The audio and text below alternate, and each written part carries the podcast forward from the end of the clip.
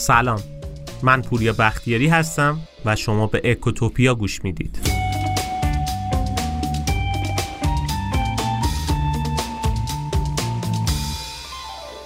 اگه یادتون باشه ما توی اپیزود هزینه فرصت گفتیم که هزینه های ما به طور کلی به دو دسته تقسیم میشن.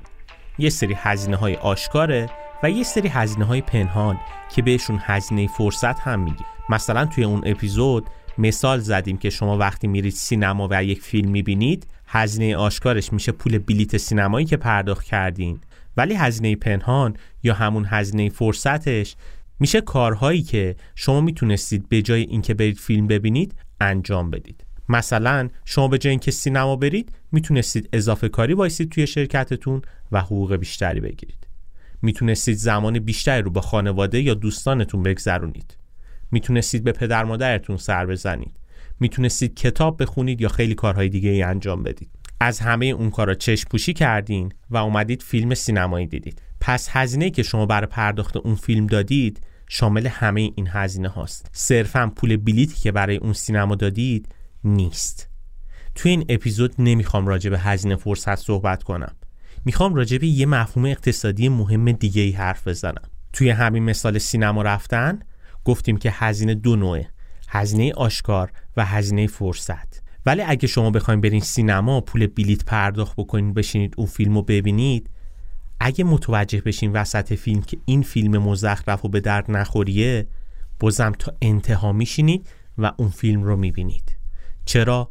چون براش پول دادید. یعنی به خاطر اینکه یه هزینه از دست دادید یه پولی براش خرج کردین وقت گذاشتین تا اینجا اومدین که فیلم ببینید میشینید تا انتهای فیلم رو می‌بینید. هرچند که از فیلم هم خوشتون نیاد. توی این اپیزود می‌خوایم راجع به همین خطای بزرگ صحبت کنیم. البته که این مورد فقط یک مثال بود تا ذهن شما رو آماده بکنم برای این اپیزود. راجع به چی می‌خوایم حرف بزنیم؟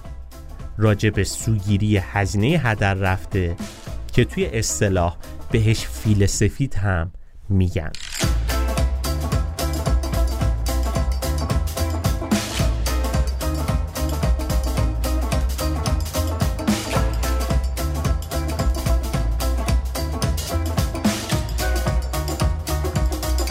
بذار قبل اینکه بخوام راجع به سوگیری هزینه هدر رفته صحبت کنم بگم این داستان فیل سفیدی که گفتیم اصلا چیه؟ از کجا به وجود اومده؟ تو زمانهای گذشته توی تایلند یه نژاد خاصی از فیل وجود داشت که رنگش هم سفید بود. این فیلا فیلای خیلی نادری بودن. تعداد خیلی کمی ازشون وجود داشت. به خاطر این نژاد خاصشون غذاهایی هم که میخوردن خیلی خاص بود. یعنی علفای خیلی خاصی میخوردن که همه جا هم پیدا نمی‌شد. یعنی باید کلی هزینه می‌کردن تا براشون اون غذای مناسب پیدا بشه. این فیلا پوست حساسی داشتن.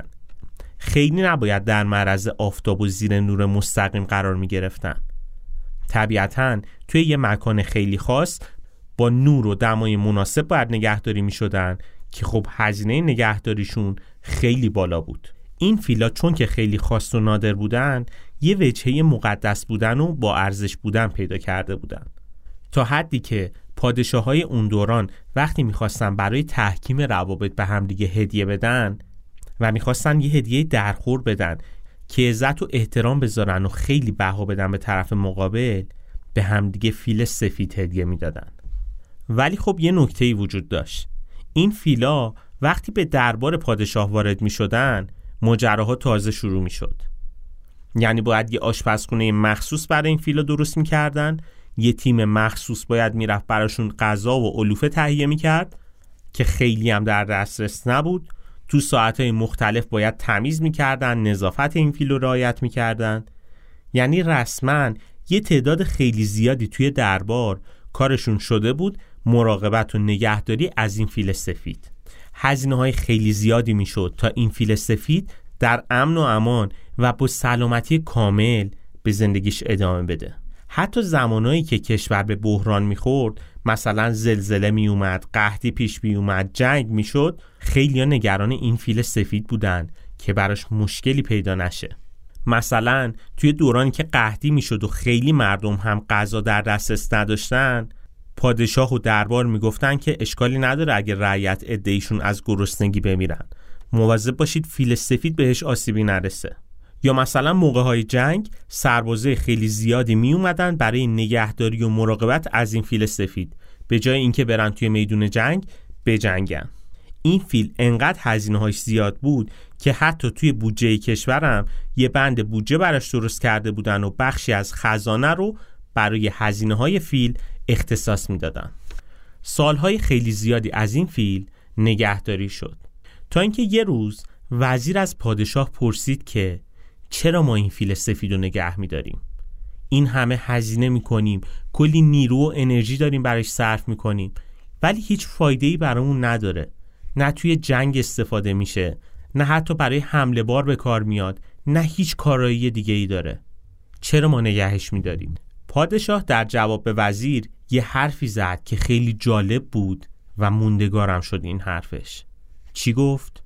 گفت ما فیل سفید رو نگه میداریم چون تا الان براش خیلی هزینه کردیم از اونجا بود که رسما اصطلاح فیل سفید توی ادبیات اقتصادی و سیاسی موندگار شد فیل سفید چیه؟ فیل سفید دارایی که امروز برای ما کاربرد و فایده خیلی زیادی ندارن. به درد نمی‌خورن. معمولا هم هزینه نگهداریشون خیلی بالاست. اما ما نگهشون میداریم چون براشون هزینه کردیم. شاید شنیده باشید دیگه. خیلی چیزا رو توی انبارمون نگه میداریم. توی کمد هامون پر از لباسایی که هیچ استفاده ازش نمی کنیم ولی نمیندازیم بره. چرا؟ چون میگیم حیفه. براش هزینه کردیم. حالا این یه مثال خوب بود. فیل سفید توی زندگی هممون وجود داره. خیلی افراد هستن که کلی درس می‌خونن کنکور میدن میرن دانشگاه و وقتی میرن دانشگاه می‌بینن اون مدرک به دردشون نمی‌خوره. اصلا با علاقهشون هیچ سنخیتی نداره. هیچ وقت قرار نیست اون مدرک به کارشون بیاد که بتونن باهاش برن سر کار یا پول در بیارن یا هر برنامه دیگه بتونن باش پیش ببرن. ولی ادامه میدن تا آخر دانشگاه می‌خونن چون براش هزینه کردن. یک سال از عمرشون رو گذاشتن کنکور خوندن دانشگاه خوب قبول شدن و حالا مجبورن ادامه میدن. چرا؟ چون براش هزینه کردن. مثالای خیلی زیادی میشه گفت. حرفای خیلی زیادی میشه زد که توی این اپیزود مفصل راجبش میگیم. ولی قبل اینکه بخوایم ادامه اپیزودو بگیم کم فکر کنیم. ببینیم فیل سفید زندگی شما کجاست؟ برای چه چیزایی دارید هزینه می‌کنید که هیچ فایده ای هم براتون نداره. من توی این اپیزود سعی می‌کنم مثالای عمومی بزنم که هممون تا حدی باهاش درگیریم. مثلا خود من رشته کارشناسیم رشته ای بود که هیچ علاقه ای بهش نداشتم. ولی چون برای کنکور کلی زحمت کشیده بودم خونده بودم تا تهش ادامه دادم و الان اون مدرکش گوشه کمد داره خاک می‌خوره. به عبارت بهتری چهار سال از عمرم هدر رفت. به خاطر اینکه یک سال قبلش هزینه کرده بودم از عمرم که بتونم اون دانشگاه اون رشته رو بخونم. چهار سال هزینه کردم که اون یه سالی که برای کنکور هزینه کردم هدر نره. خیلی جالبه ها.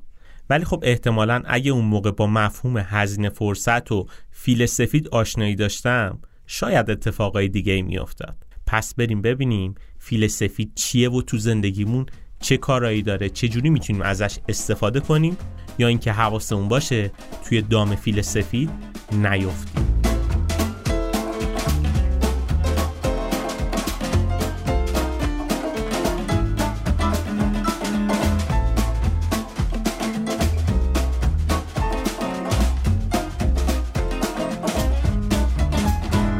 توی اقتصاد رفتاری به فیل سفید اصطلاحا سانکاست. یا همون هزینه هدر رفته یا هزینه غرق شده هم میگن.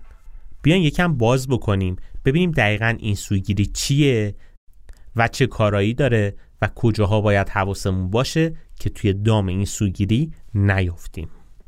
بذارید باز با یه مثال شروع بکنم. تصور کنید که شما بلیت یه تئاتر گرون قیمت رو گرفتین که 5 میلیون تومن براش هزینه کردید و خب طبیعتا امکان کنسلی هم براتون وجود نداره. حالا بعد از دو هفته روز موعود فرا می‌رسه. شما دیگه الان می‌خوایم برید و تئاتر رو ببینید. ولی خب به شدت احساس بیماری دارید. بیرون هم هوا سرده و اینکه مریضی شما تشدید بشه خیلی بیشتره. یا به عبارت بهتری مشکلاتی که در اثر رفتن به این تئاتر براتون پیدا میشه در مقابل مزایایی که از دیدن اون تئاتر کسب می‌کنید خیلی بیشتره. اما با این حال پا میشیم میریم تئاتر هم می‌بینیم. چرا؟ چون براش پول دادیم. این همون چیزیه که بهش میگیم هزینه هدر رفته.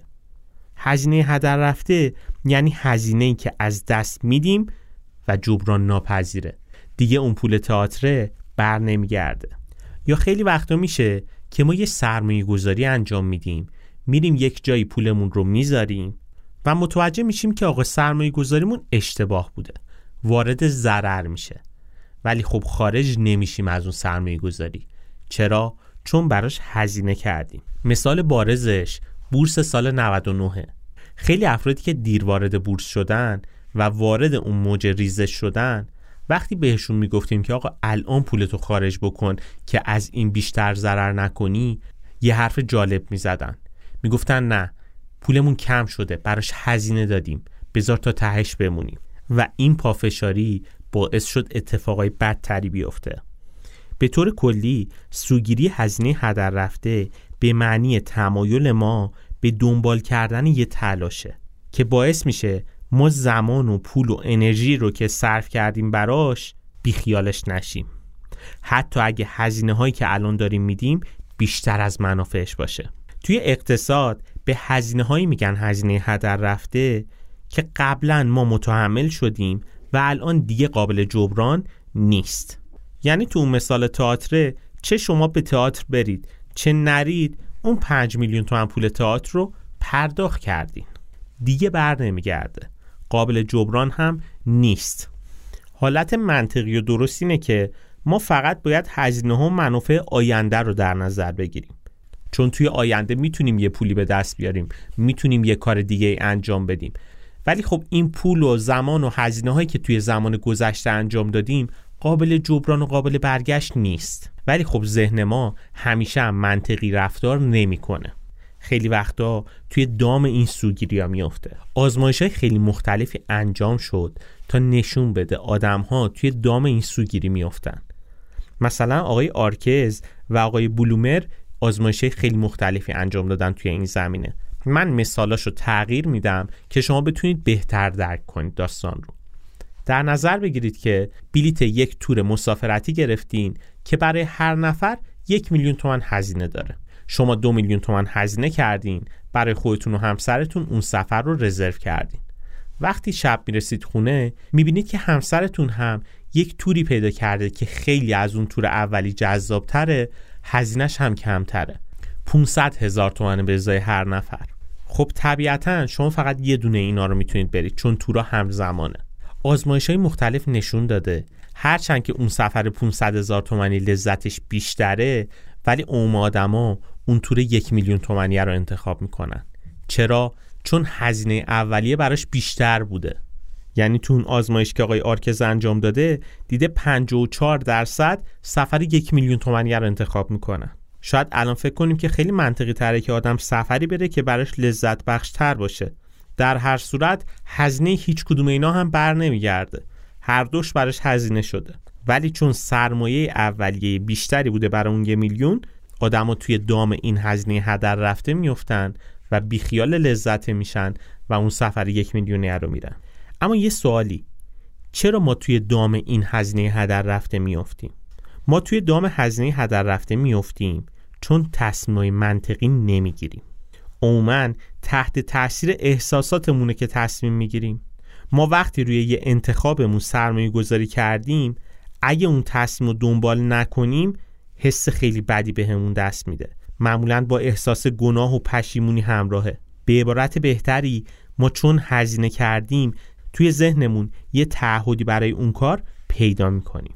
یعنی ما اون موقع به این فکر نمی کنیم که دیگه ما هر چقدر زمان و تلاش و پول هزینه بکنیم الانم اون پول و هزینه و زمان قبلی دیگه بر نمیگرده یا به عبارت بهتری ما بر اساس هزینه های گذشته و بدون در نظر گرفتن هزینه و منافع حال و آینده که تصمیم می‌گیریم و توی این دام میافتیم. خطای هزینه هدر رفته احتمالا تا حد زیادی به خاطر زیانگریزیه که اتفاق میفته.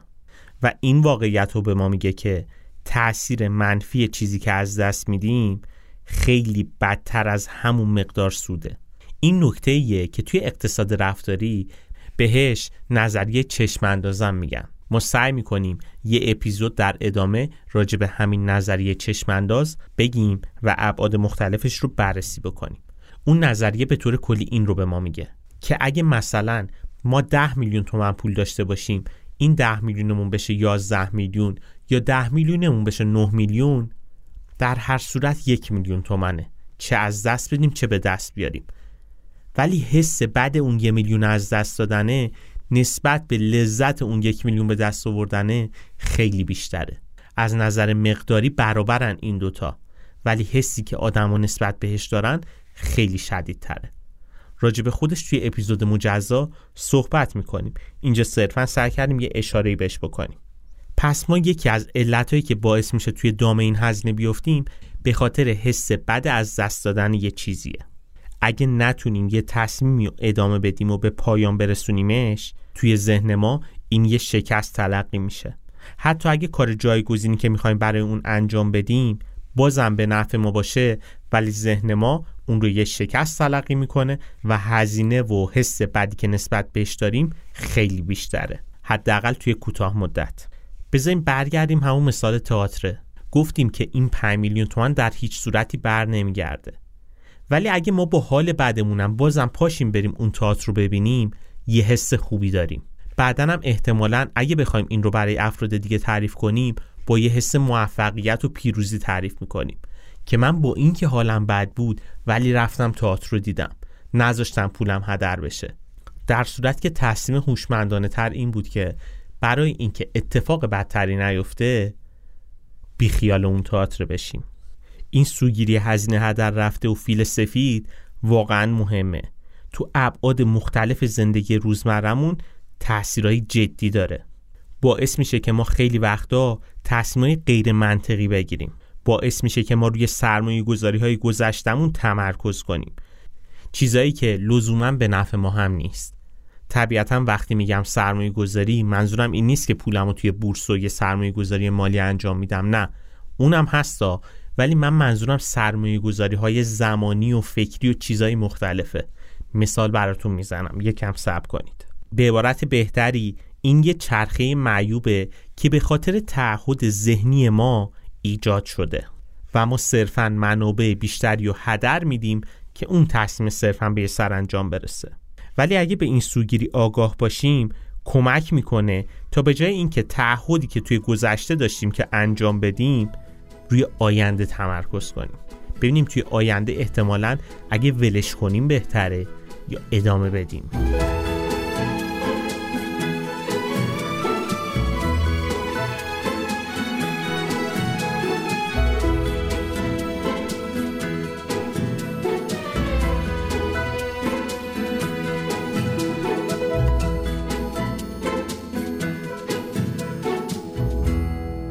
شاید فکر کنید که فیل سفید فقط تو ابعاد زندگی فردی و های شخصی ما که اتفاق میفته ولی نه لزوما اینطوری نیست. حتی تو ابعاد کلان مملکت هم یه اتفاق میفته خیلی وقتا وسط جنگ هر دو طرف جنگ می‌دونن که دیگه ادامه جنگ به نفعشون نیست. ولی ادامه میدن چون هزینه کردن براش. یا اصلا بذارید یه مثال واقعی بگم. سال 1969 دو کشور فرانسه و بریتانیا روی یه محصول مشترکی به اسم هواپیمای مافوق صوت کنکورد سرمایه گذاری کردن. این محصول به خاطر سوخت بالا و موتورهای قدرتمندش قادر بود که تو سرعتهای مافوق صوت پرواز کنه. به همین خاطر برای اولین بار توی دوم مارس 1969 به پرواز در اومد. و 21 ژانویه 1976 رسما آغاز به کار کرد. اما یه اتفاقی افتاد. این هواپیما بعد از مدتی یعنی توی 25 ژانویه سال 2000 توی پاریس سقوط کرد و تموم سرنشیناش کشته شدن. متخصصا اومدن علت سقوط رو بررسی کردن و متوجه یه نقص فنی جدی توی موتور این هواپیما شدن. ولی خب هزینه ها رو که برآورد کردن دیدن از نظر اقتصادی تعمیر این هواپیما اصلا مقرون به صرفه نیست. ولی خب فرانسه و بریتانیا بیخیال نشدن و اصرار کردند که این هواپیما حتما باید درست بشه. به خاطر مسائل سیاسی که وجود داشت. یعنی چی؟ یعنی دو تا کشور بزرگی که قدرت اقتصادی زیادی دارن به خاطر مسائل سیاسی که وجود داره توی دام این فیل سفید افتادن. تو پرانتز اینم بگیم که همین اتفاق باعث شد که توی زیست شناسی هم بیان بررسی بکنن و یه سرفصلی رو تو زیست شناسی باز بکنن به نام اثر کنکورد. یعنی دیدن انسان و حیوونا به طور فطری تمایل دارن از قدرت سیاسی و کسب و کارشون یا حتی لونه زندگیشون حفاظت بکنن.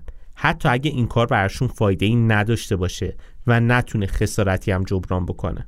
بگذریم از این بحث گفتم این رو هم اشاره بکنیم چون جالبه. خب تا اینجا ابعاد مختلف این سوگیری رو بررسی کردیم. چی گفتیم؟ گفتیم که فیل سفید باعث میشه که تصمیم گیری الان ما به سرمایه گذاری های زمانی و انرژی و مالی که توی گذشته داشتیم وابسته بشه. یعنی بدون اینکه بخوایم آینده رو ببینیم صرفا به خاطر اینکه توی زمانهای گذشته ما یه هزینه کردیم یه زمانی گذاشتیم ادامش میدیم. بدون اینکه توجهی به آینده داشته باشیم. و گفتیم که خود این کار باعث بروز چه خطاهایی میشه. باعث میشه ما هزینه های بیشتری بدیم که اون هزینه قبلی هدر نره. دقت بکنید یه چرخه باطله. شما قبلا یک سال از عمرتون رو هزینه کردید الان چهار سال رو ادامه می‌دید. که اون یه سال هدر نره. یا همون مثال کنکوری که گفتیم رو دقت بکنید. شما به خاطر اینکه یک سال برای کنکور هزینه کردید چهار سال دیگه هم هزینه می‌کنید که اون یک سال هدر نره.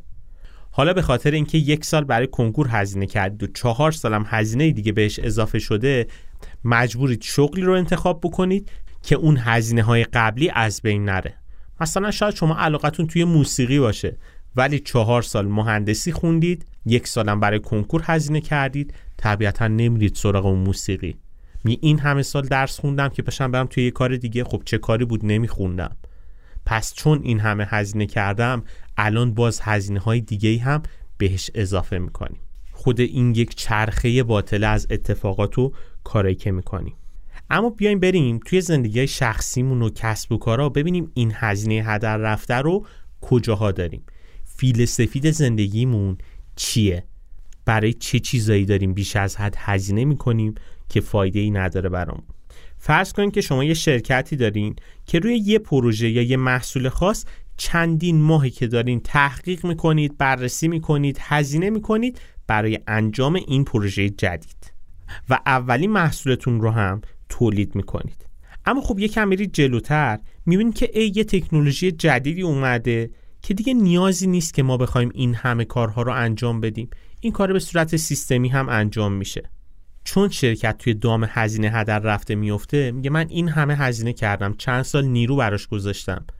پس بذار با همین روش سنتی ادامه بدیم و طبیعتا بهرهوری شرکت کم میشه. چه اتفاقی افتاد؟ به خاطر هزینه هایی که در گذشته کردیم تصمیماتمون هم بر اساس همون گذشته می‌گیریم. نه اتفاقایی که توی آینده احتمالا قرار بیفته. یه چیزی رو دقت بکنین فرقی نداره که شما از الان به بعد چه کاری دارین انجام میدین. اون پول وقتی که گذاشتی تمام شده و رفته دیگه هم بر نمیگرده. اگه شما الان هزینه کنید صرفا این هزینه های هدر رفتهتونه که داره بیشتر میشه و خروج شما رو سختتر می‌کنه. پس فرقی نداره که چقدر برای اون پروژه وقت گذاشتین چقدر سرمایه گذاری کردین. وقتی که می‌بینید خروجی اون براتون مناسب نیست بهتره که اون پروژه رو بیخیالش بشین. اصلا یکی از علتهای بزرگ شکست استارتاپ هم همینه. یک جایی میرن جلو خب می‌بینن ایده به درد نمی‌خوره. با اینها سعی می‌کنن ادامه بدن صرفا هزینه و وقت و زمان و انرژی بیشتری هدر میدن. در صورتی که می‌تونن شیفت بدن روی یه کار دیگه. یا نظام آموزشی ما یه مثال خیلی خوبه. اگه تو دانشگاه برین ببینید که خیلی آدما هستن که به هیچ علاقه ای ندارن ولی ادامه میدن به خاطر علتی که توضیح دادیم. چندین سال برایش زمان گذاشتن وقت گذاشتن درس خوندن اومدن دانشگاه. حالا خیلی سخته براشون ترک بکنن همچین چیزی و یا پاشن برن دنبال علاقهشون. یا حتی تو روابط عاطفی دقت بکنید. در نظر بگیریم که یک پسری عاشق یک دختری شده. برای اینکه به اون دختر برسه سالها زمان گذاشته. مدل مختلف هزینه کرده. از وقتش، انرژیش، علاقش، پولش حتی کادوهایی که خریده، هدیه هایی که داده.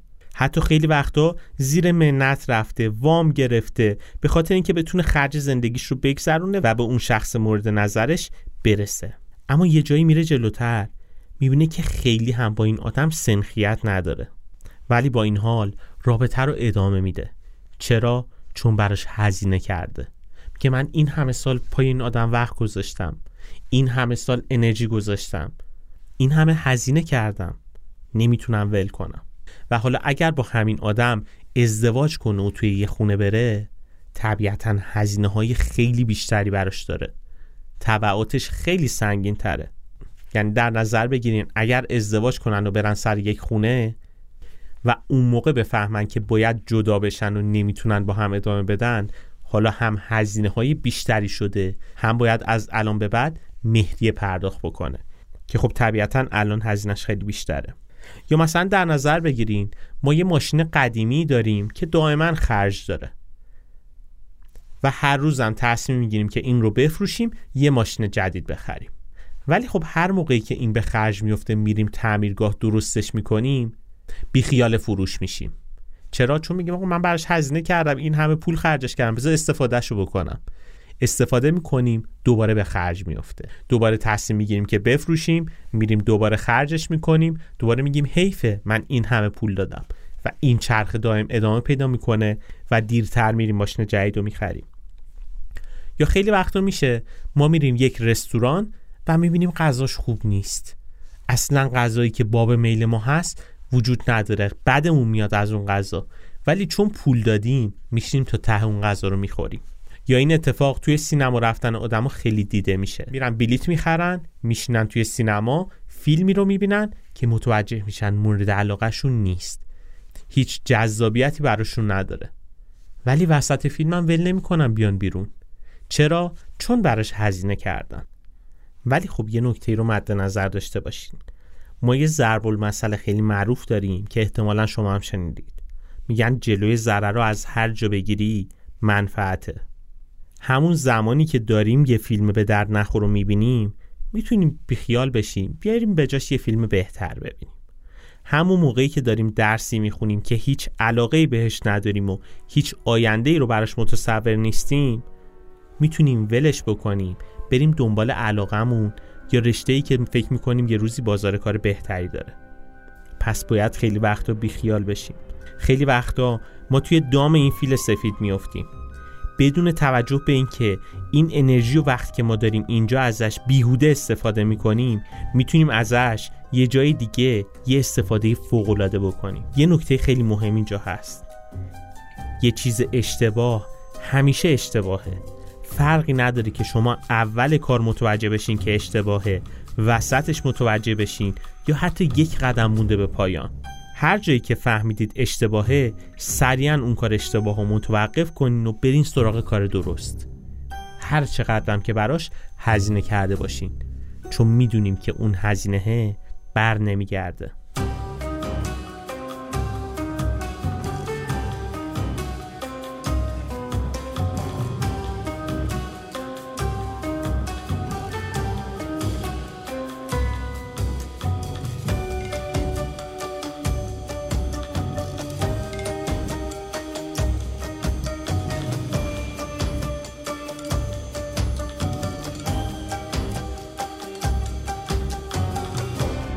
خب تا اینجا راجع به فیل سفید و سوگیری هزینه هدر رفته صحبت کردیم و گفتیم که این یکی از مباحث جذاب اقتصاد رفتاریه. خوبی اقتصاد رفتاری اینه که از این سوگیری ها خیلی وقت میشه استفاده کرد برای پیشبرد اهدافمون. مخصوصا برای بازاریابی و فروش. مثلا تو شهر تهران کارواشه زیادی وجود داره. ولی من همیشه پیش یه کارواش میرم. چرا؟ چون دوچار سوگیری هزینه هدر رفتم. چون کارواش یه باشگاه مشتریان درست کرده. همیشه هر پولی که من به اون کارواش میدم ده درصدش توی اون باشگاه مشتریان سیو میشه. یا به عبارت بهتری اگه 100 هزار تومن من دارم برای کارواش هزینه می‌کنم ده هزار تومن اعتبار توی اون کارواش برای من باقی میمونه. اگر من برم یه کارواش دیگه توی ذهنم اینجا میفته که من دارم ده هزار تومن از دست میدم. و خب طبیعتا باعث میشه که سری بعدی هم سراغ همین کارواش برم. به خاطر اینکه این هزینه رو از دست ندم گزینه دیگر رو امتحان نمی‌کنم.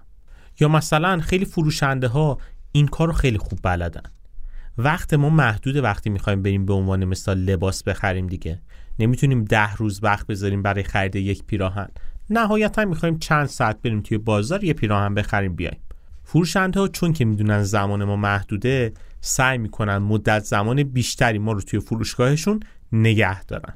وقتی که شما ده بار میرید توی پرو میایم بیرون ده تا لباس مختلف رو می‌بینید در نهایت میگید بذارید از توی همین فروشگاه یه چیزی بخرم برم دیگه خسته شدم. چه اتفاقی افتاد؟ شما زمان زیادی رو توی اون فروشگاه صرف کردین مخصوصا اگه فروشگاه از این فروشگاه های بزرگ و تخفیفدار و زنجیره‌ای باشه. توی اون فروشگاه زمان زیادی گذاشتید حالا میگید بذارین یه چیزی بخرم دیگه این همه وقت گذاشتم اومدم اینجا. یا مثلا اگه شما محصول آموزشی میفروشین سعی کنید که به جای اینکه یک محصول جامع بدین چند تا محصول بدین. سریالی باشه. یعنی به عنوان مثال سه قسمت مقدماتی متوسط و پیشرفته و حرفه‌ای قرار بدین این آموزشی که می‌خواین یک جا بدید رو. چه اتفاقی میفته کسی که آموزش مقدماتی رو دیده باشه میگه خب تا اینجاشی که گوش دادم. نمیره این ریسکو بکنه که بخواد از یک جای دیگه این آموزش رو ببینه. توی همین جا ادامه میده چرا چون توی ذهنش میگه من یه هزینه کردم و از همین یه چیز یاد گرفتم بذار باهاش ادامه بدم یا یه کار دیگه که می‌تونین بکنین اینه که مثل پازل برای مشتریانتون، بچه هاتون، افراد شرکتتون کارهایی که می‌خوان بکنن و پازل وار بچینید. یعنی چی؟ بیان یه قسمتش رو تکمیل بکنن و بعد از یه مدت مجبور بشن یه کار دیگه مرتبط با همون انجام بدن. کار رو تا انتها پیش می‌برن به خاطر اینکه توی ذهنشون اینه که ما یه هزینه این پرداخت کردیم. یه زمانی گذاشتیم که این پروژه شرکت به سرانجام برسه. یا مثلا برای مشتریانمون میگیم که اگر شما پنج بار بیاین از ما خرید بکنین دفعه شما که بهتون محصول رایگان میدیم. اینجوریه که میشه از این خطای هزینه هدر رفته از آدم استفاده کرد که کارهایی که ما می‌خوایم رو انجام بدن. البته که ما صرفا یه سری مثال زدیم که توی ذهن شما جرقه بخوره. طبیعتا برای کسب و کار خودتون خانواده خودتون مشتریانتون باید کارهای یونیک و خاصی تعریف بکنید.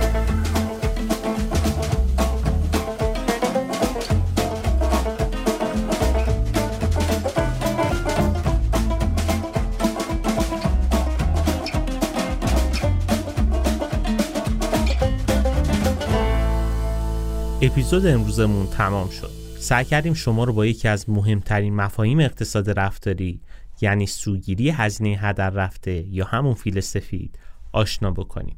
مثالای مختلفی زدیم راه حلای مختلفی گفتیم. سعی کردیم بیشتر یه جرقه بخوره توی ذهنتون که توی زندگی حواستون بیشتر به این هزینه های هدر رفته باشه.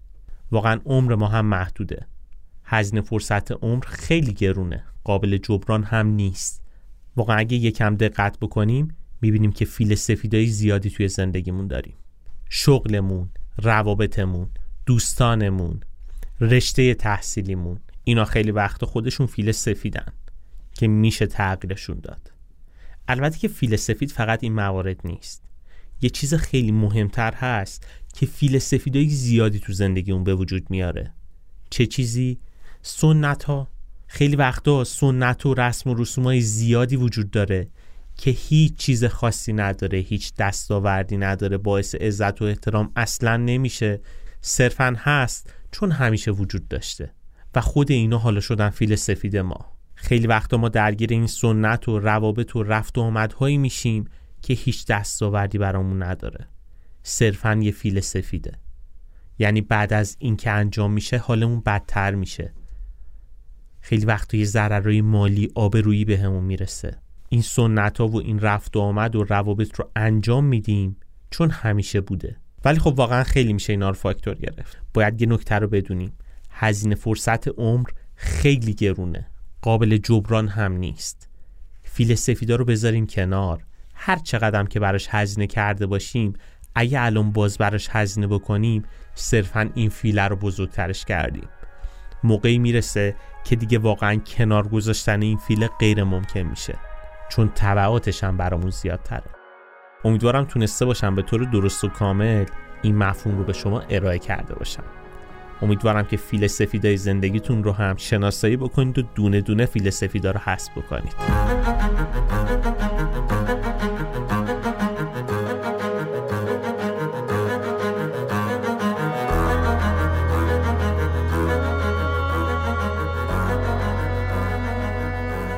خیلی ممنونم از اینکه تا این لحظه با ما همراه بودید. اگه اپیزود امروز رو دوست داشتید لطفا با دوستانتون به اشتراک بذارید و از ما حمایت کنید. این بهترین دلگرمی برای ماست. توصیه می‌کنم به سایتمون هم حتما مراجعه بکنید. سایت اکوتوپیا داتایار لینکش توی توضیحات موجوده.